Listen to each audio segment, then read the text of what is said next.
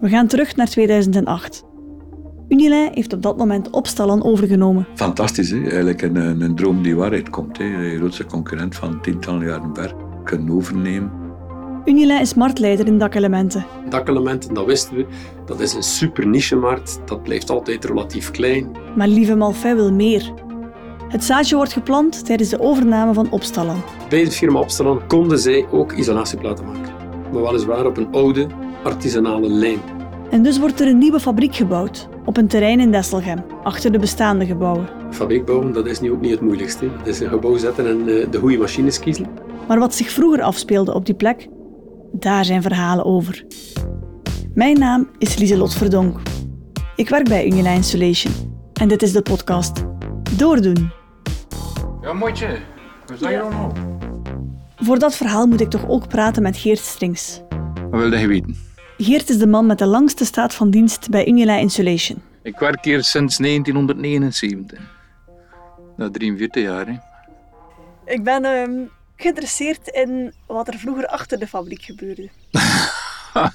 De roze balletten, ja. De roze balletten, vertel. Wat zijn de roze balletten? Vroeger was dat een kabardouche hierachter. Hè. Ken je dan een kabardouche? Maar dus, we spreken over de tijd dat er hier al een fabriek was, maar niet zo groot als nu. Nee, de P U-flex stond er niet. En dan stond er een hoeveke. Daar was er eigenlijk uh, van alles en nog wat te zien bij de zomer, ja. Van alles en nog wat te zien. Geert, je moet iets meer uitleg geven. Ja, ja daar liepen er nu en toen ik uh, meisjes die schaars gekleed waren daar in die nof. Ik weet nog goed, de invers had een nofzuiging uh, boven, die rematen moesten gekuist worden. Meestal in de zomer blonk dat, hè. Dat blonk in een spiegel.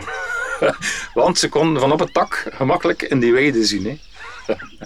Maar er zijn verhalen dat er 's middags boterhammen werden opgegeten op het dak. Klopt dat? Niet op het dak, maar tussen de bomen wel. Dat is eigenlijk mooi om te zien, maar ze zaten al door die bomen te kijken zo.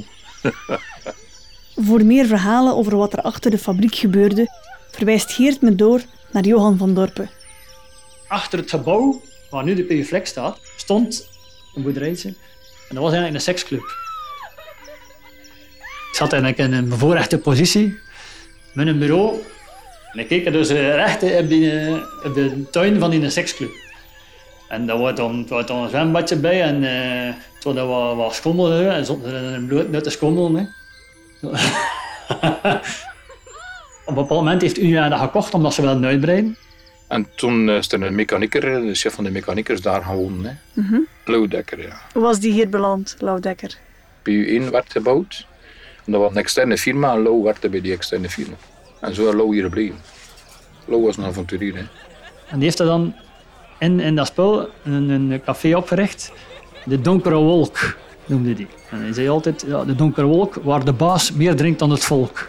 Weet hij. En iedere vrijdag was er wel iets te doen daar. Hè. De Donkere Wolk. Maar hoe werkte dat dan? Het was geen officieel café. Dat nee, is niet dat iedereen daar kon. Nee, niet een café. Nee. Nee, nee, dat was voor ons. Hè. En uh, er stond daar een discobar, er stond uh, een karaoke. Uh. De vrijdagavond gingen we dan met een paar collega's gingen we daar dan nog in drinken. In de Donkere Wolk, bij Lou. Ook nog een, een figuur. Hè. Van de Donkere Wolk resten alleen nog de legendarische verhalen. Lou Dekker lijkt van de aardbol verdwenen. De telefoonnummers die ik krijg van Johan werken niet. Op Facebook is hij onbestaande en ook Google heeft nog nooit van hem gehoord. Maar bij Unilin heeft hij een onuitwisbare indruk nagelaten. En op de plek van de Donkere Wolk en de roze balletten staat nu een fabriek voor isolatieplaten, gekend als de P U-flex, het paradepaardje van Lieven Malfait. De overname van Opstalan stelde ons een beetje voor de vraag: wat doen we nu met die isolatieplaten die we ook maken in Opstalan? Praktisch kwam aan mijn deur kloppen om te vragen of dat we dat niet aan hen gingen verkopen. Ze zegt, ja, we gaan een beetje mee wachten, want ik erover nadenken. We hebben gewoon beslist, we gaan weer dat zelf doen. Was dat een ambitie van jou? Was dat iets waarvan je al dacht, hier zit iets in, hier wil ik iets mee doen? Absoluut, ja. Dat was ook de reden waarom dat we aan het kijken waren, wat doen we nu met die, met die isolatieplaten? Zo kunnen we eigenlijk niet verder. Een oude lijn kan je geen concurrent blijven, omdat wij ook overtuigd waren, als we keken naar de markt, dat dat een groeiproduct zou zijn. Ik was ook overtuigd dat wij met die kleine lijn, met wat know-how van polyurethaan, dat we dat zelf zeker konden. En uh, wij waren uh, klaar, ja, eind tweeduizend negen, in volle economische crisis. De grote zaak was dat uh, niemand investeert op dat moment. Dat is altijd zeer interessant. Als niemand investeert en jij bent klaar met een nieuwe lijn en de markt groeit, ja, dan neem je gewoon de groei van de markt. Hè. Wat we ook gedaan hebben. Hè. Een successtory. Op de trein gesprongen op het goede moment. Kun je eens vertellen over de, de opstart daarvan? Want we hadden hier een fabriek in Desselgem voor dakelementen en dan is daar een hele grote uitbreiding gekomen. Dat bouwen is niet het grootste probleem. Het grootste probleem is inderdaad hoe start je zo'n fabriek goed op en hoe maak je zeer snel goede producten met zo weinig mogelijk uitval. We uh, hadden ook heel goede mensen, zoals Johan, die daar uh, zich echt in verdiept heeft. Ik ben uiteraard niet alleen bij Johan voor verhalen over de vrijdagavonden. Johan staat bekend als het brein van de P U bij Unilin. Hij is de drijvende kracht achter de productielijn van de isolatieplaten. Weer een heel nieuwe wereld, hè? Want wij waren gewoon om polyurethaan te gaan maken, maar nu werd dat plots polyisocyanuraat. Eigenlijk een andere formulatie, heel ander, maar heel, ja, eigenlijk heel anders. Maar oké, okay, zoals in alles uh, leerde bij al doende en uh, is dat eerlijk gezegd op een vrij snelle manier toch uh, goed gekomen. Uh, met, ik zeg, met veel proberen en met uh, weekends uh, werken. Ik heb zelfs nog met mijn zoon uh, het weekend uh, heaters gaan uitlieteren om, uh, om te kijken of dat uh, allemaal dezelfde debiet gaf. Uiteindelijk zijn we geslaagd uh, om uh, een systeem te vinden en eerlijk gezegd was dat op die moment uniek in uh, de polyurethaan uh, of in de pierwereld om met ons systeem een mooie stabiele pierplaat te maken. Wat is de moeilijkheid om een isolatieplaat te maken? Maar je moet goed de link kunnen leggen tussen de chemie, tussen wat er uit je spuitkop komt, bij wijze van spreken, of wat hij erin stopt, wat dat eruit komt natuurlijk, en wat, dat er dan, wat de reactie is, de processing. Dus in feite, die link kunnen leggen, er zijn niet zoveel mensen die dat goed kunnen. En dat is, in mijn beleving, ja, ervaring voor een stuk. Doorzetten van mensen die inderdaad zich niet te beroerd voelen om heel dikwijls aan de lijnen te staan. Want als je niet veel aan de lijnen gestaan hebt, weet je dat niet. Het is maar door ervaring dat je inderdaad kan weten, ja, dat heb ik daar een keer tegengekomen of dat hebben we daar een keer. En dat denk ik is nog altijd een van de belangrijke dingen om snel lijnen op te starten.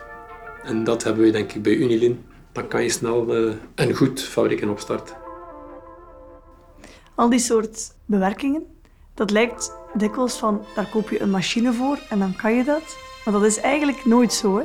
Nee, nee, dat, dat is een goede vraag. Eigenlijk, de verkoopsmensen die denken inderdaad, polyurethaan maken, dat is, uh, gaat naar de machine, duwt op de knop, de startknop, en dan kun je dat omschuimen en alles is goed. Maar dat is niet zo, hè. Dat is absoluut niet zo, hè. Je moet, uh, je moet mensen hebben, en een goede spuiter, die is heel belangrijk, hè. Dat verandert, hè, afhankelijk van temperatuuromstandigheden, vochtomstandigheden. Want we maken eigenlijk een spekkenwinkel. Hè. We maken van de dunste diktes met de ene bekleding tot de grootste diktes met een andere bekleding. Uh, maar opnieuw maar, dus de manier van reageren van de producten op de machine, die is verschillend. En dat is de, de kunst van een goede spuiter, om dat te zien en om dat goed te kunnen controleren. Een goede spuiter is zeer belangrijk. Een goede spuiter is zeer belangrijk, zegt Johan. En dus ga ik op zoek naar zo'n spuiter. Zoals Christophe Vanstaen. Dag Christophe. Hey, nou hoor moemen. Dat spuitgedeelte. spuitgedeelte. Hier zijn we aan het spuitgedeelte van de P U-flex. Kan je eens uitleggen, hoe ziet dat eruit? Ja, een rollensysteem komt de U-facing op een spuittafel.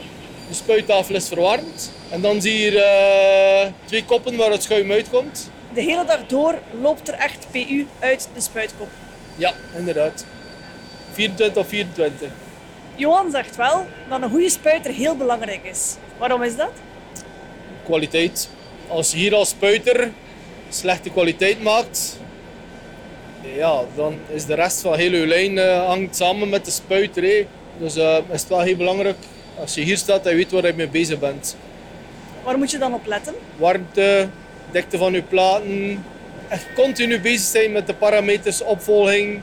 Um, stalen nemen, communicatie met uw zager is ook heel belangrijk. En als het niet goed is, stop met spuiten. Want iedere meter dat je draait, we draaien nu zodanig snel. Als je vijf minuten draait, heb je direct de heel lopende meters allemaal slechte. Normaal gezien, als er iets gebeurt, stellen. De P U-flex draait al heel lang nu.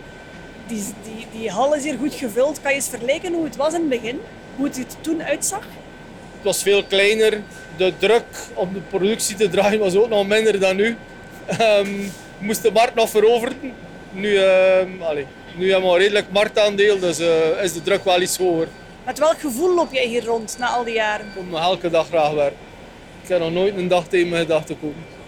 Ben je trots op deze lijn, wat je aan hebt meegebouwd? Uh, jawel, ja, inderdaad.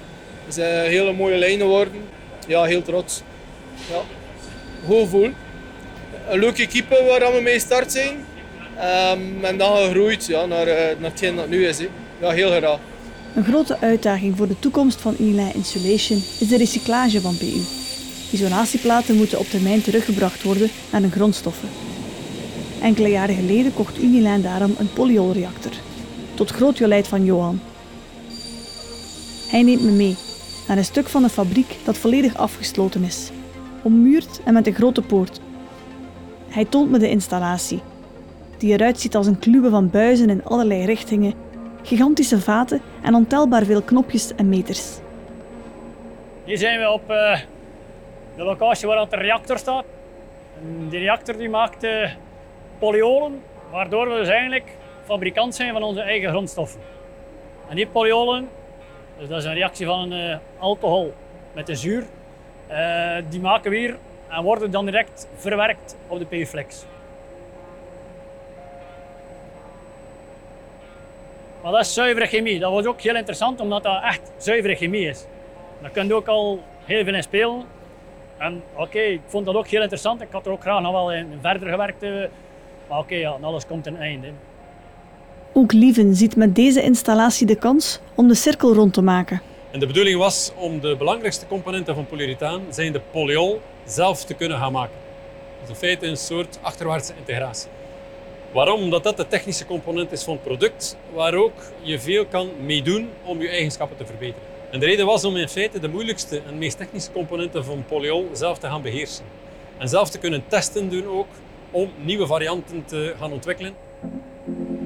Nu intussen hebben we daar inderdaad heel interessante experimenten mee gedaan. En wat we ook gedaan hebben vorig jaar is bijvoorbeeld een gedeelte van ons stof te gaan verwerken tot een nieuwe polyol. Dus in het kader van recyclage is dat ook iets, een piste die we aan het bewandelen zijn. Kunnen wij met ons zuiver polyurethaan stof, fabrieksafval zeg maar, zelf een polyol gaan maken. En met uh, positieve resultaten tot op vandaag. En zo herhaalt de geschiedenis zich. Ooit werden spaanplaten gemaakt uit het afval van vlas. En vandaag maakt Unilin Insulation isolatieplaten uit P U-stof.